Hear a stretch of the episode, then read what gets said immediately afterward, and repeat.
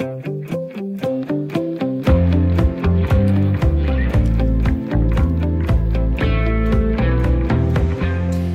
kan godt være temmelig chokerende at åbne sin el- og varmeregning for tiden. Energipriserne er nemlig steget voldsomt. Det kan sagtens dreje sig om flere tusind kroner ekstra i en husstand. Og de høje energipriser presser også virksomheder, når de skal producere varer, så de kan blive nødt til at sætte prisen på deres produkter op, og dermed ender endnu en regning hos forbrugerne. Det kan altså gå hen og blive en ganske dyr vinter. Vi ser nærmere på de tårnhøje energipriser i løbet af den kommende time her på Radio 4. Vi skal blandt andet debattere, om der er brug for hjælp til dem, der har svært ved at betale regningen. Du lytter til Erhvervsmagasinet Selskabet. Jeg hedder Stina Lynghardt og er vært sammen med erhvervskommentator Jens Christian Hansen. Og Jens Christian, vi skal også øh, se nærmere på den aktuelle coronasituation og hvad den betyder for erhvervslivet. For der er jo tusindvis af mennesker, der har siddet i isolation den seneste tid på grund af de mange smittede. Og det er noget, der virkelig har kunne mærkes på arbejdspladserne. Jeg synes personligt godt, det kan være lidt svært det her med uforudsigeligheden. Altså, at man aldrig rigtig ved, hvornår man ryger i isolation. Og, øh, og os, der har små børn, vi tør jo dårligt nok åbne den her app, der hedder Aula, for, fordi det vælter frem med nye retningslinjer og nye sygdomstilfælde øh, osv. Så, videre. så skal man jo igen jonglere med arbejde og syge børn på en gang. Det kan jeg altså godt øh, have det lidt svært med. Er det øh, den her uforudsigelighed også noget, der rammer virksomhederne, og ikke kun os, der sidder hjemme i det i i ja, husstand. det er det selvfølgelig i høj grad, men altså en virksomhed, der ikke kan agere i en uforudsigelig verden, kan lige så godt dreje nøglen om. Altså, jeg kan huske en, en, en topchef, som sagde til mig for mange år siden, da jeg spurgte til, jeg tror det var øh, uro i Rusland, eller hvor der var uro hen, Altså siger han, ved du hvad, det eneste sikre, det er usikkerheden. Altså, øh, hvis du er en virksomhed, så skal du bare være klar over, at ting kan ændre sig, om ikke fra den ene dag til den anden, så meget hurtigt. Det skal du kunne indstille dig på, fordi ellers er du ikke levedygtig. Men her, men her taler vi om virksomheder, som har manglet op mod halvdelen af deres medarbejdere. Altså, hvordan skal man få det lidt til at løbe Jo, men det er jo gået meget godt. Mm-hmm. det kan vi så lige vende tilbage mm-hmm. til uh, senere. Det er jo sådan set gået meget godt øh, i, i det store hele. Ikke? Og vi har jo digitalisering, som vi har snakket om så mange gange, som uh, vi kan arbejde hjemmefra. Det kan øh, sosuerne og øh, øh, sygeplejerske og øh, hele produktionsdanmark jo ikke. Men, øh, men, øh, men altså, vi kommer jo over, altså vi finder jo løsninger hele tiden. Vi runder både coronasituationen for dansk erhvervsliv lige nu og fremadrettet i dagens program, hvor vi altså også skal tale om de høje priser på el og varme. Og det skal vi sammen med vores to gæster, som kender erhvervslivet rigtig godt. I studiet har vi besøg af Begitte Erhardsen, erhvervsjournalist og kommentator på Berlingske. Hej Begitte. Hej. Kan du også godt mærke på din arbejdsplads, at der er rigtig mange coronasmittede lige Ja, lige for tiden er det slemt, og der er altså nogle øh, altså gode nyheder, som vi gerne ville have haft i avisen og behandlet bedre, men som vi må skøjte lidt let henover, og det er jo så de forhåndværende søvnsprincip. Men altså, jeg håber ikke, at læserne ser det alt for meget på, Nej, på det tror jeg ikke. Man må nå det, man når. Ja. Og også velkommen til Pelle Dragsted. Du er forfatter og klummeskribent og nyvalgt medlem af kommunalbestyrelsen på Frederiksberg for Enhedslisten. Hej Pelle. Hej, og tak skal du have. Og tillykke med valget. Det er jo alligevel, selvom det føles som om det er lang tid efterhånden, så er det jo faktisk kun to måneder siden, at du er blevet valgt. Er du kommet godt i gang? Ja, det er jo faktisk først per 1. januar, man træder ind i, i embedet, så det er ganske nyt, men jeg synes nu allerede, det, det går stærkt. Og vi er jo selvfølgelig også ramt af corona. Vi holdt vores første kommunalbestyrelsesmøde i går aftes, og det var så via Teams. Ja. Det var lidt kedeligt. det er bare ikke helt det samme. Men velkommen her i studiet til jer begge to. Og først skal vi have et overblik over de erhvervsnyheder, som I hver især særligt har fulgt med i løbet af ugen. Jens Christian, hvad har optaget dig? Jamen altså, det er jo den kæmpe, kæmpe personhistorie, som brager afsted lige nu. Og det er jo uh, forbundsformand i 3F, uh, øh, Per Christensen, som Øh, er blevet enige med sin bestyrelse om, at det nok er bedst, han går. Det er jo en øh, sag, der er eksploderet øh, på meget, meget, meget få dage. Og jeg må indrømme, første gang jeg hørte den, så tænkte jeg, okay, altså det var noget med, at han havde nogle forskellige øh, forhold øh, til, øh, til, øh, til, til to kvinder på samme tid. Jeg tænkte, i første omgang, nu må I falde ind, øh, det er da en privat sag, det her, og måske de kulørte blade øh, vil, vil tage den, uh, så eksploderede den jo lige pludselig, og så kan man ikke stoppe det mere. Og pointet i det her er jo, at der er sat nogle nye normer for, vores folkevalgte og vores øh, tillids, øh, øh, hvad skal man sige, øh, dem vi vælger til, til vores tillidsvæv her i samfundet. Hvad mener du med det, der er sat nogle nye normer? Jamen, jeg sidder også lige nu og læser Bo Lidegaards øh, store biografi om Jens Otto Krav, den mest magtfulde statsminister i det forrige århundrede. Og jeg skal da lige hilse sige, at han havde sidespring øh, på sidespring øh, på sidespring øh, dengang. Det skrev man ikke om dengang. Øh, nu skriver man meget om det, og det er måske også rigtigt, at der skal nye normer til. Det er ikke det, jeg siger, og jeg forsvarer del med ikke Per Christensen, fordi det er jo de to kvinder, det er jo ligesom dem, der er blevet bedraget Fire her. kvinder. Fire kvinder, undskyld, fire kvinder øh, der er blevet øh, bedraget og fyldt med løgne. Øh, spørgsmålet er så, om han har taget de løgne eller hvad skal man sige, det at lyve med ind i sit øh, job som forbundsformand. Og det er så der, jeg er lidt mere øh, usikker på det. Men der er sat nogle nye normer, og hvis jeg må sige en sidste ting, øh, jeg synes, det er lidt bekymrende, at vi skal have vores folkevalgte til at være totalt pletfrie. Ja, ikke engang pletfrie, de skal være fnugfrie. Øh, jeg synes, øh, folkevalgte skal ligne øh, os andre med de fejl og mangler, som vi alle sammen har. Jeg vil godt inddrage dig her, Birgitte, fordi jeg ved jo, at det er også den nyhed, som du har fulgt særligt med i her de seneste dage. Og Jens Christian nævner jo det her med, hvorfor er det egentlig interessant, hvad nogen laver i deres privatliv? Hvorfor er det interessant i forhold til den position, som Per Christensen ja, så har haft? Jeg vil godt allerførst anholde det, Jens Christian siger med, at der er nye, det her viser, at der er nye normer det synes jeg simpelthen ikke. Jeg synes aldrig, jeg har hørt noget lignende. Og det kan jo godt ske, at der er sket noget lignende, vi bare aldrig har fået det, altså, fået det at vide før. Men jeg synes, at det er ekstremt, det vi har kunne forstå, når vi har læst uh, øh, BT's vældig øh, uh, gennemarbejdet og veldokumenteret artikel. Uh, og en ting er, at han har gjort nogle kvinder og deres børn og så videre ulykkelige.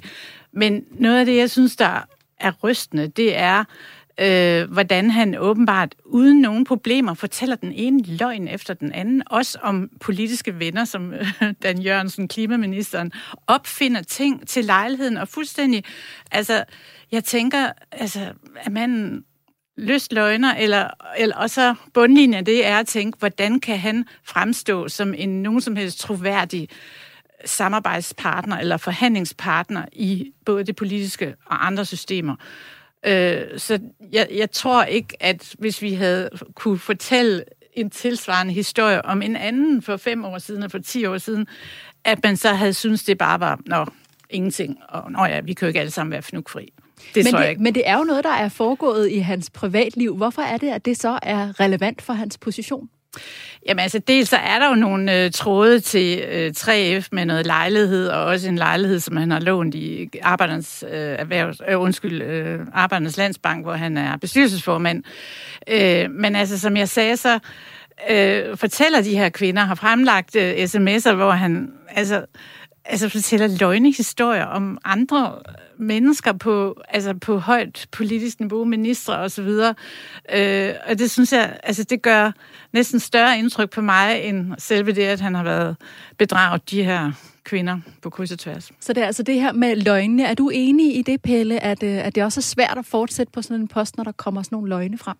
Ja, jeg synes, det er helt rigtigt, at han er, er trådt tilbage. Øhm, altså, man kan jo sige, det er jo lige to forskellige ting, der strider lidt mod hinanden her. For på den ene side, så er det jo sådan lidt, at et job, øh, du kan godt være et dumt svin derhjemme, og det er ikke en, en berettiget fyringsgrund på en arbejdsplads. Det er udgangspunktet, ikke fordi det er fedt, at folk er nogle dumme svin, men det, har ikke, øh, altså det, er, det er jo ikke en legal fyringsgrund. Men når vi taler om mennesker, der har en højtstående tillidspost, og det er lidt det, du er inde på også, øh, så synes jeg godt, at man må kræve det, man ligesom kalder dekorum.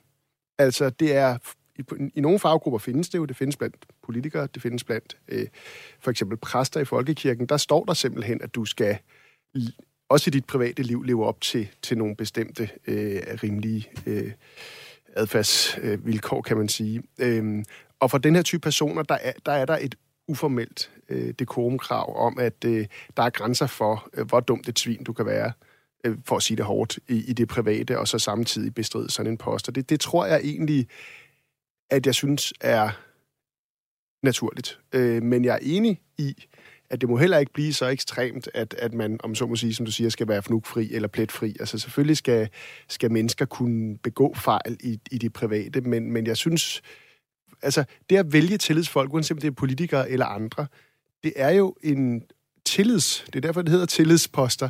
Det handler om tillid, og tilliden til mennesker danner sig jo ikke kun på baggrund af deres professionelle indsats. Den handler jo også om deres præstation som mennesker i det hele taget. Men jeg tænker bare på, at vi alle sammen har et, for, øh, et forskelligt moralkodex. Så hvordan skal vi lægge et fælles moralkodex ind her? Altså her er det fire kvinder, som, øh, som du siger, altså to gange to, kan man sige, som er blevet bedraget. Hvad nu, hvis det kunne have været to kvinder? Hvad nu, hvis kun han havde været utro én gang? Hvad nu hvis, og hvad nu hvis han er kørt over for rødt og fået bøde, osv. osv. Altså, hvor er de grænser i og med, at vi har forskellige grænser alle sammen? Så hvor er det, øh, vi skal sætte de grænser, eller skal det sådan være ad, ad hoc løbende? Det må det jo blive. Altså, vi kan jo ikke opstille et regelsæt eller et kodex for, hvad man må og hvad man ikke må. Men altså, jeg tror, det er svært nu at finde nogen, som vil forsvare og sige, at de synes, det er helt fint med Per Christensen som formand for 3F. Øh, altså, jeg tror, man... Og vi har da et fæld, vi har da mange fælles værdinormer og regler og adfærdskodexer, det har vi da, Jens Christian.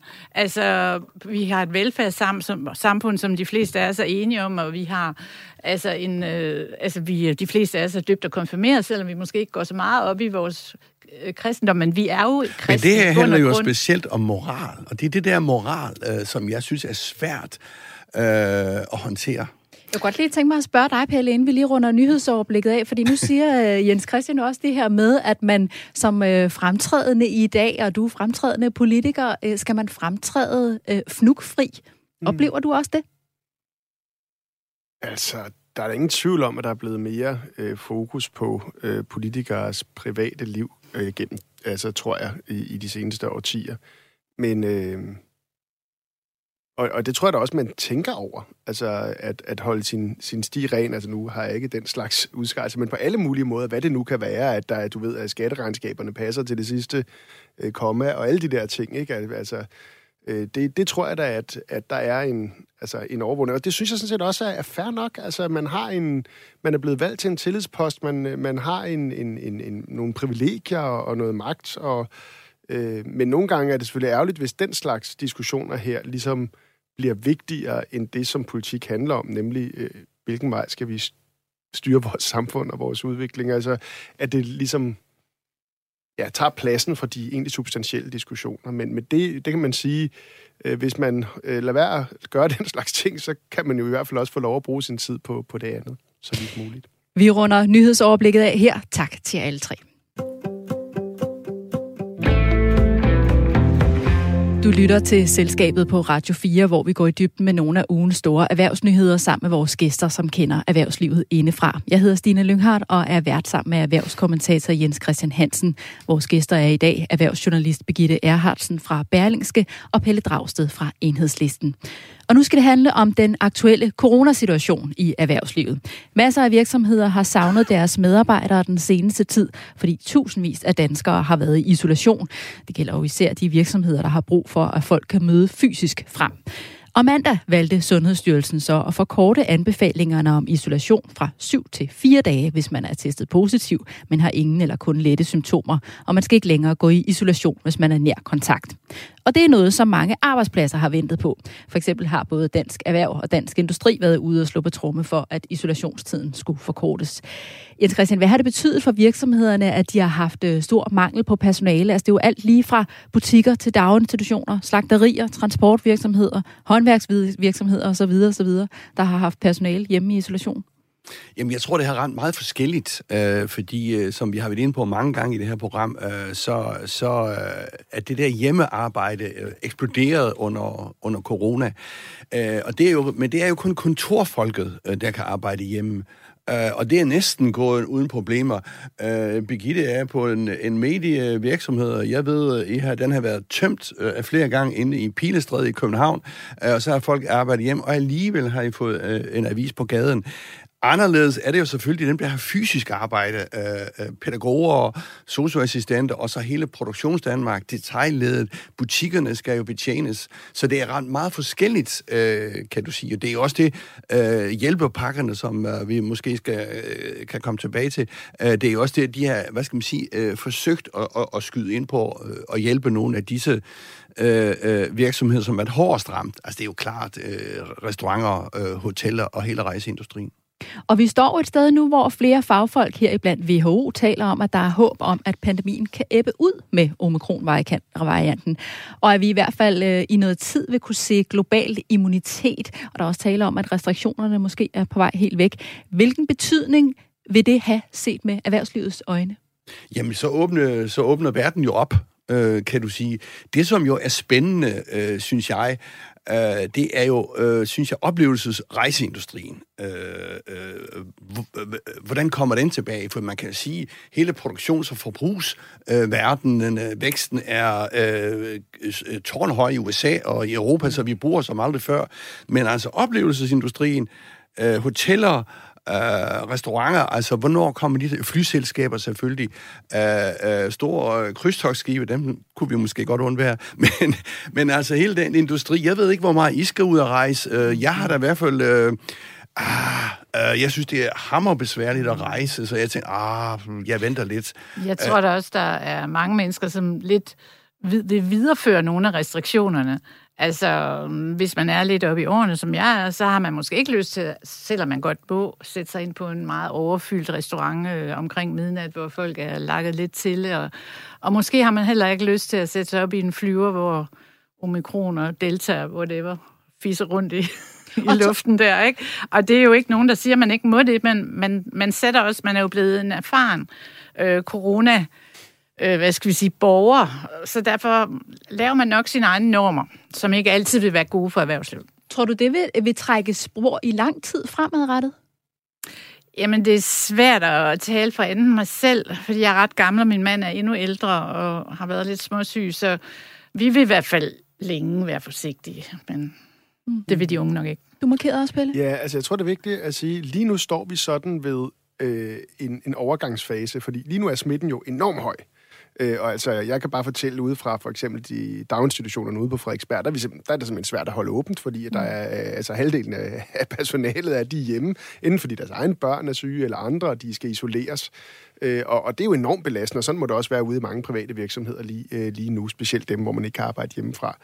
Men det er jo et tegn på, at vi har så voldsom en smitte, at vi om ganske kort tid, altså eksperterne snakker om inden for den her måned, eller måske halvanden, øh, har haft så mange smittet, at vi faktisk når en flokimmunitet. Så vi står på grænsen til at være ude af den her pandemi. Der kan komme nye varianter og den slags ting, men, men grundlæggende er der en, en, en ret stor chance for, at det snart er slut. Og det seneste, jeg har hørt her til morgen, er jo, at øh, Epidemikommissionen, altså regeringsepidemikommissionen, øh, formentlig anbefaler at fjerne alle restriktioner øh, allerede fra, var det på mandag, eller øh, ja, i hvert fald meget snart. Mm. Ikke? Mm. Øh, og det, øh, og, og, og så, så står vi jo virkelig, jeg ved, vi har hørt det før, men så står vi jo virkelig ved, ved, øh, et helt nyt sted. Øh, og, øh, og så kan vi jo se tilbage og se på, hvordan har vi klaret os gennem, øh, gennem den her krise. Og der må man jo bare sige, at Danmark har klaret sig formidabelt øh, gennem krisen, både når vi ser på antallet af, af dødsoffre, når vi ser på vores sundhedsvæsen, som har klaret sig igennem, øh, men jo også når vi ser på den økonomiske situation øh, og på erhvervslivets situation, hvor vi jo, altså det er jo helt utroligt, at vi to år efter, at vi stod og kiggede i det største tilbageslag i BNP siden krakket på, på Wall Street, altså større end finanskrisen, at der står vi i dag i en økonomi, som boomer med øh, enorm efterspørgsel, med historisk lav ledighed, altså med kæmpe overskud på statens finanser, øh, faldende gæld, altså alle de der, øh, undskyld mig, blandt andet dine kollegaer inde på Berlingske, der talte om bjerge af gæld og Anker Jørgensen, at de fremstår simpelthen i et latterligt lys øh, i dag. Øh, og det skyldes selvfølgelig flere ting. Altså dels så, så har, hvad kan man sige, de nordiske velfærdsmodeller bare vist deres værd. Altså det der med, at folk er trygge, at vi har et hospitalsvæsen, der fungerer nogenlunde, øh, at man har en social tryghed, så man bliver hjemme, når man mm. bliver syg, i stedet for at gå på arbejde, fordi man ikke har syge dagpenge. Det har bare vist sig, at den slags lande klarer sig godt. Og man lader og sig vaccinere, når myndighederne siger, man, man skal lade sig vaccinere, fordi man tror på myndighederne. Præcis. Som set, og så selvfølgelig også de enorme hjælpepakker, der er givet til, til erhvervslivet, som, som jo har betydet, at selvom det har været hårdt, øh, jamen så har man klaret sig igennem. Vi har et historisk lavt antal af konkurser, øh, og det, det synes jeg er en vigtig ting at også at huske. Jeg kan godt blive lidt nu taler enhedslisten lidt provokeret af, øh, når der allerede er erhvervsorganisationer, der er ude at tale om lavere skatter og lavere selskabsskatter og andet. Når man lige har været så afhængig af, af, af den her hjælpende hånd fra fælleskassen, så, så synes jeg måske, man lige skulle holde igen. Men når det er sagt, så ved jeg, at det har været svært for, for, for mange erhvervsvirksomheder, særligt små, selvstændige og, og, og, og freelancer, og der skal vi selvfølgelig se på, hvordan vi hjælper dem igen. Men Jens Christian, er det nødvendigvis en god ting, at der har været få konkurser? Øh, ja, det ved jeg så ikke helt, fordi nu kommer vi jo i en situation her over de næste måneder, hvor de der coronalån, øh, 27 milliarder, mm. hvor udskudte skatter og, øh, og momsbetalinger osv. osv. skal betales tilbage. Det er jo sådan set kun de kompensationer, altså løn og husleje, som ikke skal betales tilbage. En masse milliarder skal betales tilbage. Og der er ingen tvivl om, at det øh, kommer et jeg, jeg tror ikke, det kommer et kaos, men det kommer jo tusindvis af virksomheder, små virksomheder, som er holdt kunstigt i liv ved de her hjælpepakker, øh, som ikke burde være, øh, øh, burde have overlevet.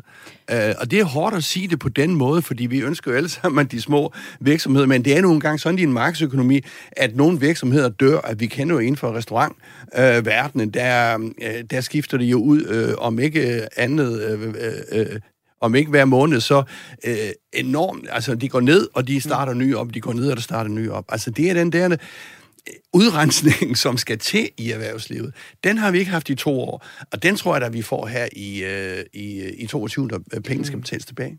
Er du enig i det, Begitte, og tror du, at der, vi vil se nogen knække nakken nu her, hvor at der så er en, en regning, der skal til at betales, nogle ja, coronalån, der skal betales Jeg er stort set enig i Jens Christians glimrende analyse. altså øh, hjælpepakkerne, eller kompensationspakkerne, som vi foretrækker at kalde dem på Berlingske, mm. de har selvfølgelig også holdt liv i nogle virksomheder, som ellers altså under normale forhold ikke ville have overlevet. Men altså, det er jo svært for hvem skal at sidde af Erhvervsstyrelsen, og hvem der har administreret det, og sidde og sortere i, der, men de her, de, det går alligevel ikke så godt, så de, kan ikke, de har ikke fortjent at få noget. Så det må ligesom være sådan.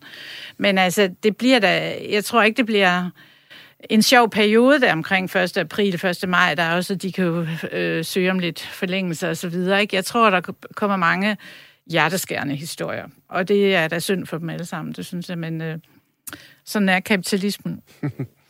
Jamen, det er jo grundlæggende øh, rigtigt, øh, og, og, og det, det, der yderligere kan bidrage til den her, altså at, at vi ser ind i en periode, hvor der så vil være et voksende antal konkurser, det er jo altså selvfølgelig også rentesituationen.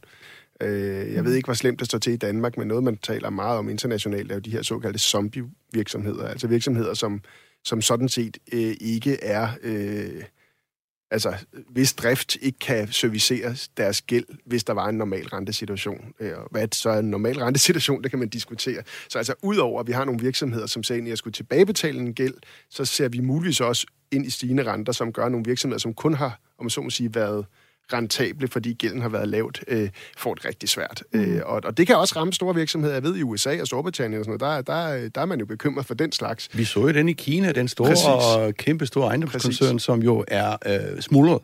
Ja, men ikke desto mindre, så mener jeg så alligevel, at det har været rigtigt, øh, fordi som, som du siger, Birgit, man kunne ikke vide, hvilke der var rentable og hvem der ikke var. Det havde jo været fuldstændig åndssvagt, at rentable virksomheder gik ned øh, på grund af en midlertidig øh, krise. Og, der, der, og, det, og det tror jeg så også godt, vi kan lære lidt af fremadrettet. At hvis vi bliver ramt af kriser, så selvfølgelig kan man have den her ønske om en kreativ destruktion, hvor de dårligste virksomheder dør. Men vi skal altså også tænke over, om, om det igen i, lad os sige, en ny finanskrise rammer, om der skal være lidt mere hånd i ryggen for fællesskabet på virksomhederne, øh, fordi at, at vi ikke skal lade ellers sunde virksomheder gå ned på grund af en forbigående krise. Altså det tror jeg er sket for rigtig mange virksomheder øh, efter finanskrisen. Jeg kender mm. selv mennesker, som måtte lukke og slukke, fordi bankerne lukkede for deres øh, kaskredit, selvom de egentlig havde en, en relativt sund virksomhed. Jens Christian? Jamen altså, bare lige for at afslutte det her, er der noget positivt i coronasituationen? Ja, der er en positiv ting, synes jeg måske, og det er, at vi har lært noget, i hvert fald, hvordan vi skal håndtere den næste krise. Måske en pandemikrise, men det kan også være andre mulige kriser. At den der, Pelle var lidt ind på, nordiske samfundsmodel, den virker faktisk, men det kræver så også, at man kan komme ud af den igen. Hvad tænker du ellers, vi tager med os? Ganske kort til sidst. Øh, jamen, så tager vi jo med os, at vi er nummer et i verden på digitalisering, og det vil jo brage af sted. Altså tænk, øh, hvis vi kunne eksportere den idé, øh, som bare til Tyskland, Øh, så så øh, vi, altså, vi er kommet... Jeg maser mig lige ind og siger, Ja. ja. at vi har også lært, at man, folk godt kan arbejde hjemme. Arbejdsgiverne har lært, at folk ikke går og driver den af, bare fordi de arbejder hjemme. Og det synes jeg er rigtig vigtigt, og betyder meget for mange unge familier og småbørnsfamilier, at de kan indrette deres arbejdsliv mere fleksibelt. God pointe. Ganske kort. Tør du tro på, at restriktioner, corona, måske snart er ved at æbbe ud af Ja, ja, de er helt færdige nu. Du kan tage øh, min ord for garanti, men jeg siger ikke, at det kommer en ny, øh, ikke kommer en ny indtil efteråret. Lad os håbe, at corona i hvert fald for nu snart er et overstået kapitel.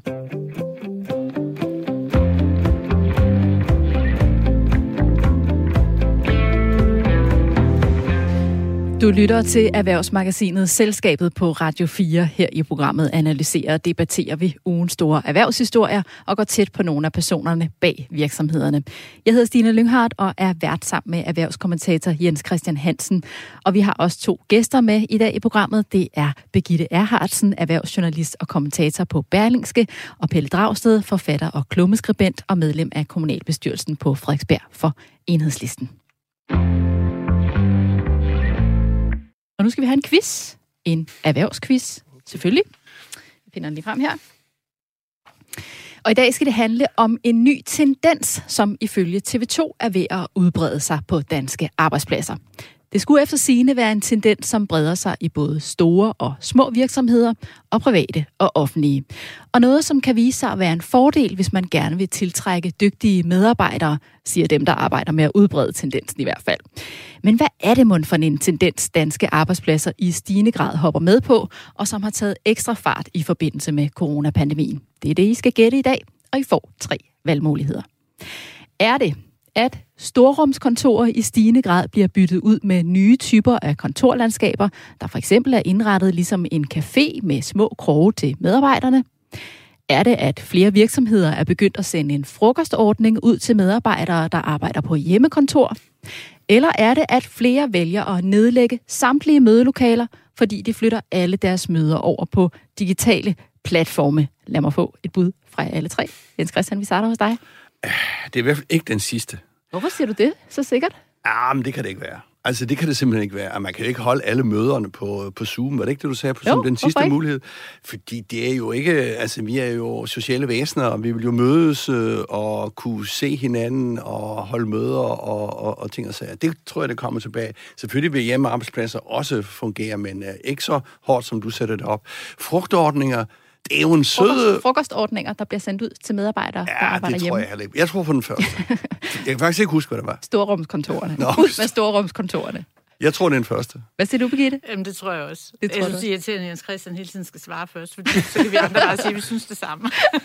Men det der med frokost hjem, mens man arbejder hjemme, det synes jeg er en fantastisk idé. Meget god idé. Men jeg sad og arbejdede hjemme i lang, lang tid, tre kvart år, og det er så kedeligt, når man skal op og se, hvad man har i køleskabet, og kedeligt pålæg og sådan noget. Ikke? Ja, det bliver den samme lever hos Så, dig mad hver ja. gang. Mm. Hvad siger du, Pelle? Hvad for en tror du på? Jeg ligger mig, jeg ligger mig i slipstrømmen på de to andre. Det var også den, jeg, jeg umiddelbart øh, abonnerede på, selvom jeg ville ønske, det var noget med en tendens til kortere arbejdstid, eller demokrati på arbejdspladsen, eller den slags ting. Men det kommer måske på et tidspunkt. Ah, men I er jo ikke så nemme at narre. I har alle sammen vundet. Det er selvfølgelig kontorerne, der er ved at blive skiftet ud. Og jeg skal ikke kunne sige, om der også er nogen, der sender frokostordning ud, eller helt dropper mødelokalerne. Det er der sikkert nogen, der gør.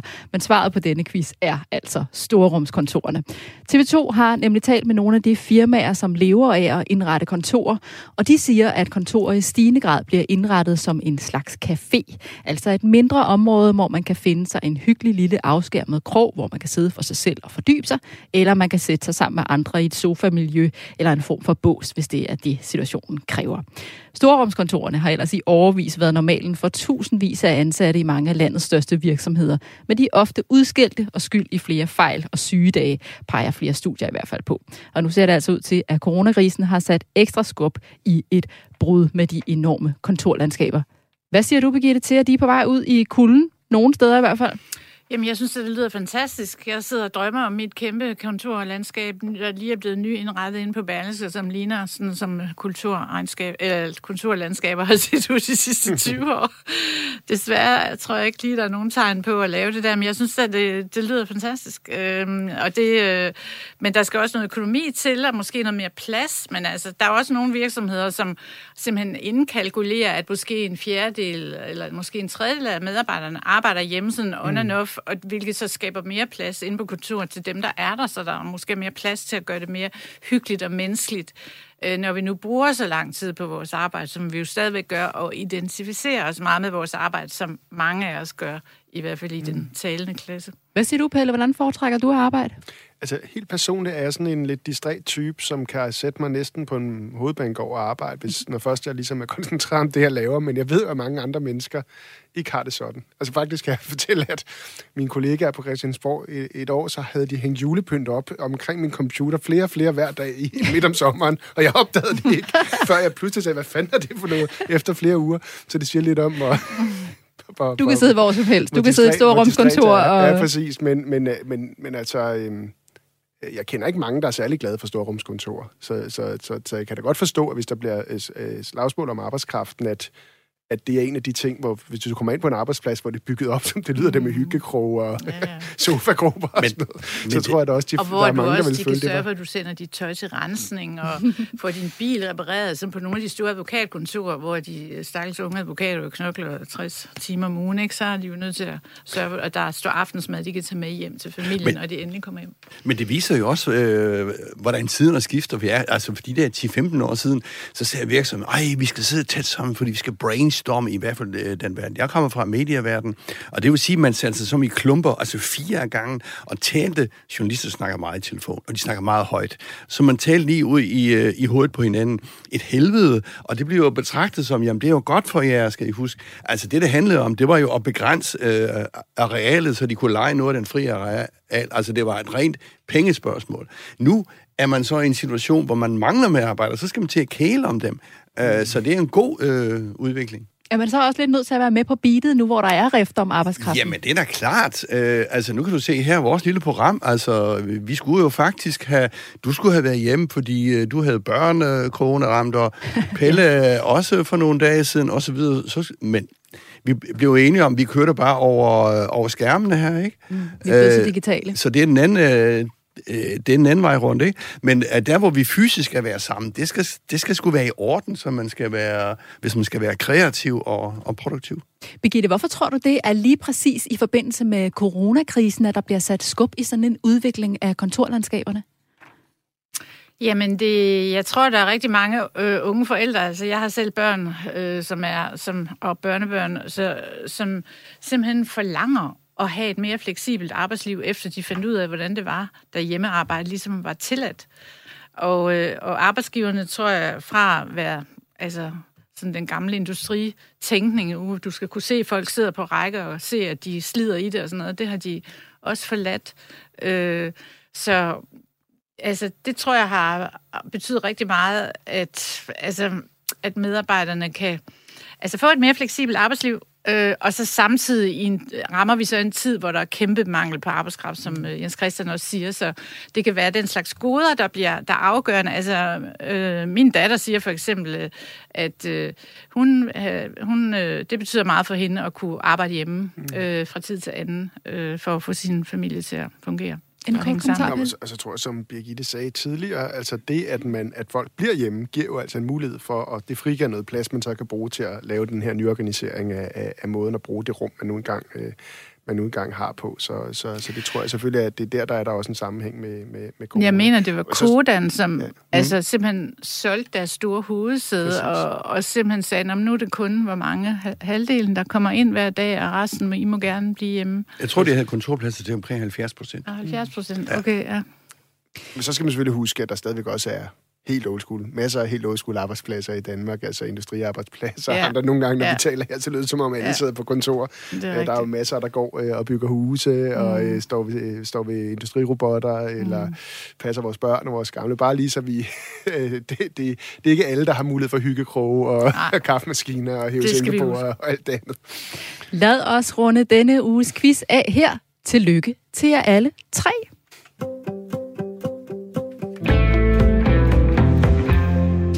Flere energiselskaber oplever lige for tiden, at kunder ringer og spørger, om det nu virkelig også kan passe, at deres el- og varmeregninger er steget så meget, som de er, eller om der simpelthen er fejl på deres regning.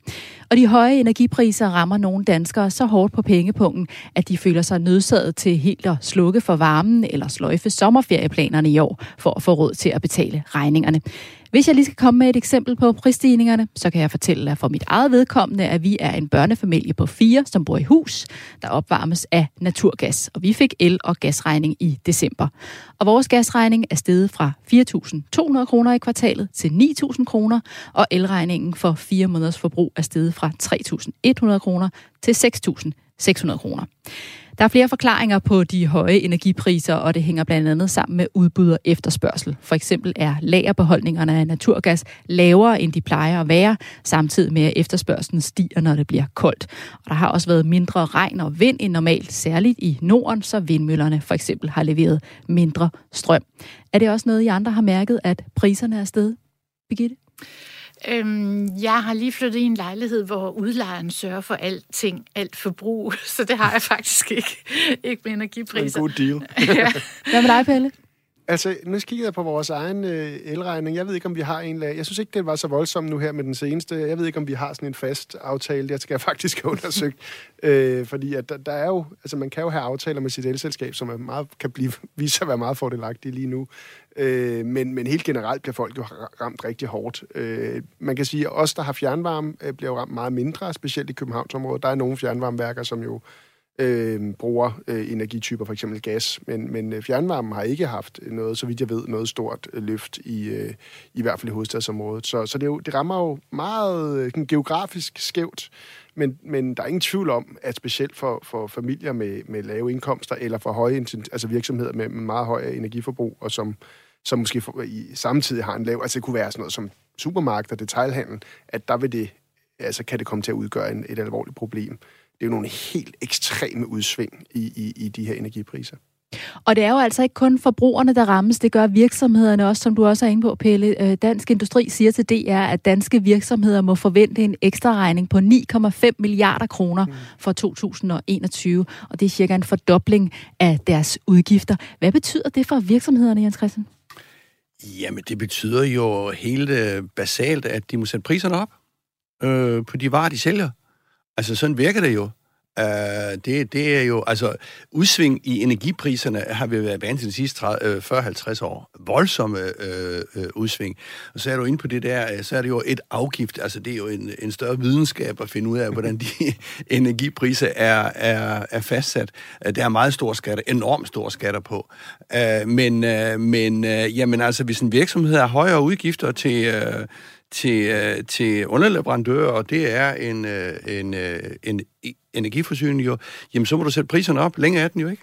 Så det er det, man gør, man sender regningerne videre til forbrugerne? Ja, selvfølgelig. Hvem skulle ellers betale? Det, fordi altså, en ting er os, der sidder herhjemme, hvis du er en, en indlandsk virksomhed, der, der leverer til danskerne, men hvis du er en eksportvirksomhed, så er du i øh, konkurrence med nogle andre øh, virksomheder ude på eksportmarkedet, som selvfølgelig også kan være ramt af stigende energipriser, men jeg tror ikke, det er helt så nemt bare sende den videre ud af landet. Nej, men det er jo der, hvor konkurrencen skal stå sin prøve. Mm. Så er det de gode, øh, og der, der er gode til at drive virksomheder. Altså, det er jo øh, hele essensen i det at, at drive virksomhed, mener jeg. Det er lidt kynisk i den der, øh, på det område der, og nu kan jeg godt se, at de samvirkende købmænd, de mener nu, at øh, bund, deres bundlinje rammes, så nu må staten, den store stat, komme til at hjælpe. Øh, og det mener jeg er helt forkert. Altså, det er i hvert fald en farlig vej at gå ned af. Jeg kender jo, at det kan være nogen i samfundet, øh, som, øh, som bliver ramt, øh, sådan, øh, så de ikke har penge til mad. Altså, nu er vi nede på privatforbrugere, men det må man jo så klare over noget social lovgivning, det har jeg ikke så meget forstand på, men altså, det kan da godt være, at de skal have et større tilskud. Der kigger man jo så på et rådighedsbeløb, og hvis det ikke er nok til, at man kan leve, jamen så må man jo justere der. Men virksomheder, altså der må du vælte over på, øh, på priserne. Ja, ja, hvis du kan. Kan man tale om, at der er, no, er der nogle virksomheder, som bliver ramt hårdere af det her end andre? Ja, det er det jo vel øh, dem, som er meget energiforbrugende. Uh, altså, vi har jo tit uh, Aalborg Portland ind her, som dels er en stor udleder af CO2, men også en enorm uh, energiforbruger, ikke? Uh, så, så ja, det er der nogen, uh, der bliver hårdere ramt. Drivhuse, øh, Hele super, landbruget. supermarkeder, øh, andre, som har et relativt højt energiforbrug, og det kommer selvfølgelig også an på, hvilke energikilder de bruger. Altså, nogle er jo koblet på fjernvarme, øh, og de kan måske slippe billigere. Andre, de, de øh, varmer op med gas eller, eller olie eller el, og, og de, øh, de har en udfordring. Det var i virkeligheden lidt ærgerligt, at, at vi fik afskaffet det, der hed PSO-afgiften, for det smarte ved den afgift, som jo også erhvervslivet betalte, det var jo, at når elpriserne steg, så faldt afgiften, og når elpriserne faldt, så steg afgiften, og derfor kunne, kunne virksomhederne regne med en, en relativ øh, stabil, øh, stabile priser, men dem, dem, det var jo i høj grad øh, erhvervslivet, der selv ville af med den, men det havde egentlig været stabiliserende lige nu. Det var sådan, vi finansierede den grønne omstilling øh, i de år, hvor vi havde brug for store statstilskud til vindmøller og den slags ting. Men det er jo også det, man diskuterer nu, ikke? Altså, hvis man skal lave noget her, at fordi de der stigende priser gør jo også, at staten får en ekstra indtægt på, jeg tror, det er 3-4-5 milliarder, og der kunne man jo godt, godt sige, okay, jamen så sænker vi jo øh, afgiften eller skatten, så kommer den jo alle til gode selvfølgelig. Jeg kunne godt tænke mig lige at tage en tur med ud på gaden i København og høre, øh, hvor meget danskerne, eller i hvert fald københavnerne, mærker de høje energipriser. Prøv at lytte med her. Har du mærket de stigende el- og varmepriser? Nej, ikke endnu, men det skal nok komme. Ja, vores elregning er stiget sådan 300 kroner mere. Min visevært vil ikke lave min uh, radiator, som kører på fuld knald. Så ja, det har jeg mærket til. Nej, det har jeg ikke. Nej, jeg bor i en lille bitte lejlighed, og jeg har fjernvarme og bruger ikke ret meget el. Uh, ja, jeg har steget til 3 kroner literen, og det bliver mange liter på en måned. Sådan, tak for det. Jeg har lige fået en glædelig meddelelse. Min el er steget med 15 procent, men i Københavns Kommune, øh, og der hvor jeg bor, der får man bio-fjernvarme, og der bliver prisen sat ned med 3 procent. Og så tager jeg uldne strømper på. Synes du, dem, der rammes særligt hårdt, skal have økonomisk hjælp, eller skal de tulle sokker på? Jeg synes, dem, der ikke engang kan bøje sig ned og tage et par uldne sokker på, fordi de er gamle og svage, de skal have så meget hjælp, som de overhovedet kan få. Og hvis der ikke er hænder nok til at kramme dem og varme dem, så må de skrue op for varmen og give dem noget tilskud. Ja, hvis de gør, hvad de kan for at spare på varmen. Ja, det synes jeg. Det er jo uforskyldt, ikke? Ja, Selvfølgelig. Det synes jeg. Jeg tror selv, at man skal ligesom skabe den mulighed, der er for indtægt, og så må man sgu bare tage det, som det er. Det synes jeg ikke. Jeg synes, vi er så rige herhjemme. Man kan i hvert tilfælde starte derhjemme med fryseren og alt muligt, alt muligt. Og der tror jeg, at vi alle sammen kan nå rigtig langt.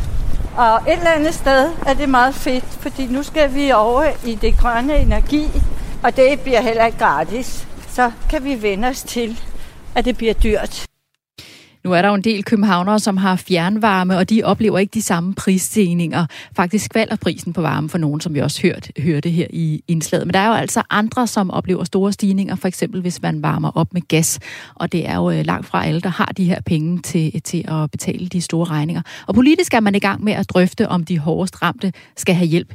Hvad synes du, Birgitte, skal de hjælp? Jamen altså, hvis der er pensionister, som øh, er så hårdt spændt for, at de slukker for køleskabet om natten, som jeg læste om, så, altså, så er der jo nok et problem. så jeg synes, at dem, som altså, virkelig har en lille økonomi, og hvor en stor stigning i varmeregning og elregning betyder meget, må der få hjælp. Øh, men på den anden side er jeg også enig med Jens Christian, at øh, erhvervslivet, de, de må nok klare sig selv og skærpe konkurrencen osv. så. Men altså, så er der også, altså, ja, der er også en del øh, almindelige danskere, som godt kan gøre noget selv. Øh, Øh, jeg læste i vores konkurrent Jyllandsposten om en kvinde, der lige havde installeret et nyt naturgasfyr. Det smed hun ud, og så satte hun en varmepumpe ind i stedet for. Altså, det, man kan jo godt agere, og, og det her det er jo med til at vise os, at øh, vise os vejen hen i retning af den grønne omstilling, øh, at, der, at der er også penge i det for den enkelte. Og jeg ved jo, at øh, enhedslisten vil også gerne give en håndsretning, håndsrækning. Hvem er det, I synes skal have hjælp? Jamen, det er dem, som Birgitte også nævner. Det er de folkepensionister, der ikke har andet end deres folkepension, for eksempel. Øh, og det er øh, nogle af dem, som måske er på sygedagpenge eller førtidspension eller andre meget lave ydelser, hvor at en sådan en, altså som i forvejen sidder helt til grænsen.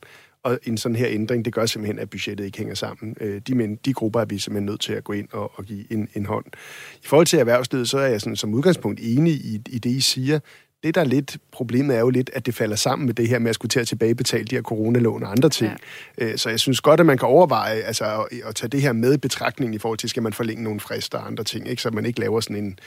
Altså, at man ikke bliver klemt fra, fra alle mulige sider øh, på én gang, i, i specielt i nogle af de mindre virksomheder. Øh, igen med det, den hensigt, at, at ellers rentable virksomheder jo ikke skal gå ned, fordi de pludselig har, har, har været midlertidigt ramt af de her ting. Så, og, så, og så, så er jeg glad for, at I siger det her med, at det, at det understøtter den grønne omstilling. For når man kigger sådan på debatten rundt i Europa, så er der mange steder, hvor man bruger det her til at sige, øh, at se, den grønne omstilling er dyr. Øh, og, det, og det er jo simpelthen noget, noget vrøvl, øh, fordi at øh, det, det, altså, når vi har høje priser i Danmark, øh, så er det jo meget høj grad, øh, fordi andre lande ikke har udbygget lige så meget, som vi har med, med vedvarende energi. Havde, havde resten af Europa bygget ud i samme takt som Danmark, eller Norge, eller Sverige, jamen så havde vi slet ikke det her problem. Altså problemet er jo, at vi har et fælles integreret elmarked i Europa, eller det er ikke problemet, men man kan sige, det, det er det, der fører til den her situation, og så har vi nogle lande, som er helt afhængige af russisk gas primært, eller i hvert fald af gas, øh, og... Øh, og, de, øh, og, og, og, og, og det, at vi skal dele, om så må sige, vores elektricitet med dem, og det gælder særligt Norge og Sverige, hvor der virkelig er debat for tiden, når man skal kappe de der kabler til Europa, ikke? fordi de siger, hvorfor skal vi betale så meget for el, når vi producerer meget mere el billig gratis el fra vores øh, vandkraft, end vi selv bruger.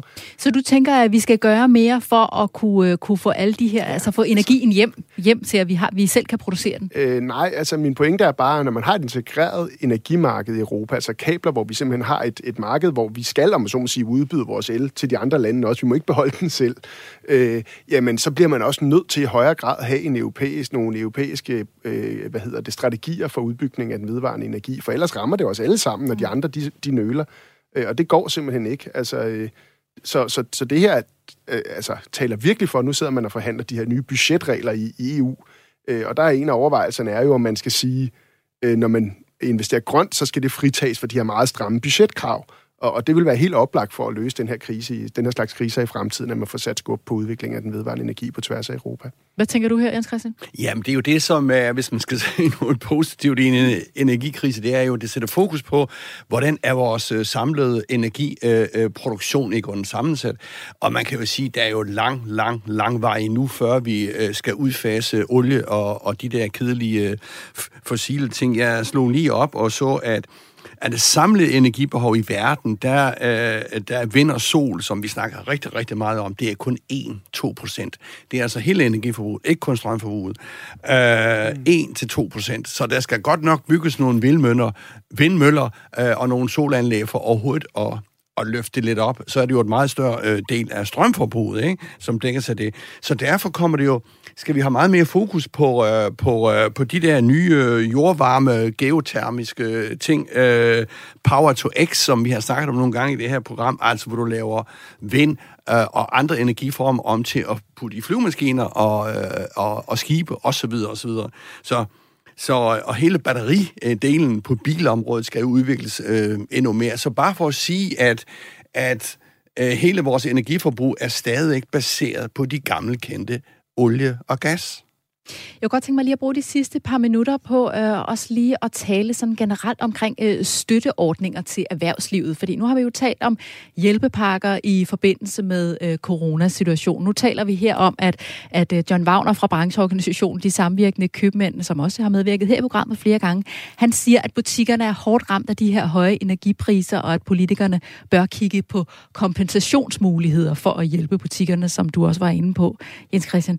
Øhm, prøv at fortælle lidt mere om, hvad du egentlig tænker om det her med, at, at, at det er jo meget ofte, vi ser, at virksomheder eller erhvervslivet er ude og råbe på de her hjælpepakker? Ja, altså, jeg synes, at erhvervslivet skal tænke selv øh, om, øh, altså det er jo et liberalt erhvervsliv, at øh, det er jo meget sådan konkurrencen, og dem det ikke øh, kan stå og falde og alt sådan noget der, ikke? Men så snart de kommer lidt i krise, så råber de på en stor stat.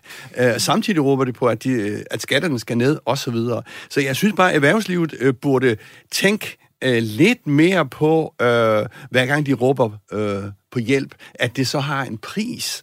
At, det, at der kommer en omkostning med, fordi ved staten, og staten er jo ikke sådan et uhyre, der står et eller andet sted, det er jo os, alle os skatteborgere. Hvis vi skal med til at finansiere noget, så har vi også indflydelse, eller en del af, af, af profitten. Men hvis, man, hvis hver gang der er høje energipriser, at, og virksomhederne råber op og vi har hjælp, og vi kommer løbende med dem, så øh, mister vi jo også, at der måske sker noget innovation. Mm. Ja. Altså hvis jeg kigger i købmand, altså der er der forskel på mange steder, der er lukket ind til de der køle- og frysesteder, andre steder er der ikke. Altså kunne man så investere sig ud af, noget af det og få et lavere energiforbrug på den måde? Ligesom Men hvis man, man ikke har almindelig... pengene nu og her, hvad gør man så? Jamen, så må man jo altså, låne dem i banken og opstille en business case, hvor man kan sige, så sparer jeg så og så meget energi osv. osv. Mm. Jamen selvfølgelig er der akutte problemer, kan der være for, for nogle bestemte virksomheder, men principielt så øh, minder de høje energipriser jo os jo om, at vi skal hele tiden gøre noget for at spare på energien. Jeg er ved at bygge et nyt hus med jordvarme, selvfølgelig. Øh, pensionisten, der er nødt til at slukke sit køleskab om natten. Hvorfor findes der ikke nogen køleskab, der automatisk slukker fem timer om natten, hvor vi alligevel ikke åbner det, der garanteret godt kan holde sig koldt? Sådan nogle ting. Den der mm. form for innovation kan man jo miste, hvis man bare hele tiden skal til til den store statskasse at have, have dækket øh, alle sine udgifter. Ja, det kan blive lidt en lette løsning. Hvad ja. tænker du her, Pelle? Ja, men det er, det er jeg meget enig i, og der er jo en lidt interessant ting ved det her, ikke? Der, vi, der er jo blevet snakket meget om den her CO2-afgift for tiden, ikke? og den vil ligesom belaste virksomhederne, og på Portland er du inde på, Jens Christian. Øh, men i virkeligheden kan man jo sige, at, at de her svingninger i energipriserne, som vi har nu, altså det er jo altså det, man lige nu betaler for, elektri- for el for eksempel, eller andre andre former for energi, Øh, Øh, i en virksomhed er jo langt, langt mere, end hvad man kommer til at betale, selv med den mest vidtgående CO2-afgift, som har været på bordet.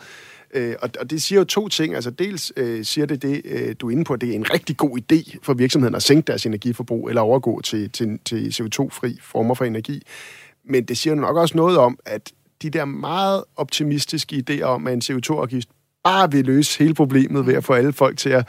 Altså, når, når svingningerne reelt i markedet er større, end hvad en CO2-afgift gør, så kan man spørge sig selv, er det så virkelig det, der får virksomhederne til at løse hele problemet? Vi når desværre ikke mere ind i CO2-afgifterne. Vi er nødt til at runde de høje energipriser og debatten om økonomisk hjælp af her, for vi har ikke mere tid i dag. Men jeg vil gerne sige tak til vores gæster, Pelle Dragsted, forfatter og klummeskribent og medlem af kommunalbestyrelsen på Frederiksberg for Enhedslisten, og Birgitte Erhardsen, erhvervsjournalist og kommentator på Berlingske. Og tak til dig, Jens Christian. Vi ses igen på næste onsdag. Programmet her var produceret af Beam Audio Agency for Radio 4. Tak fordi du lyttede med.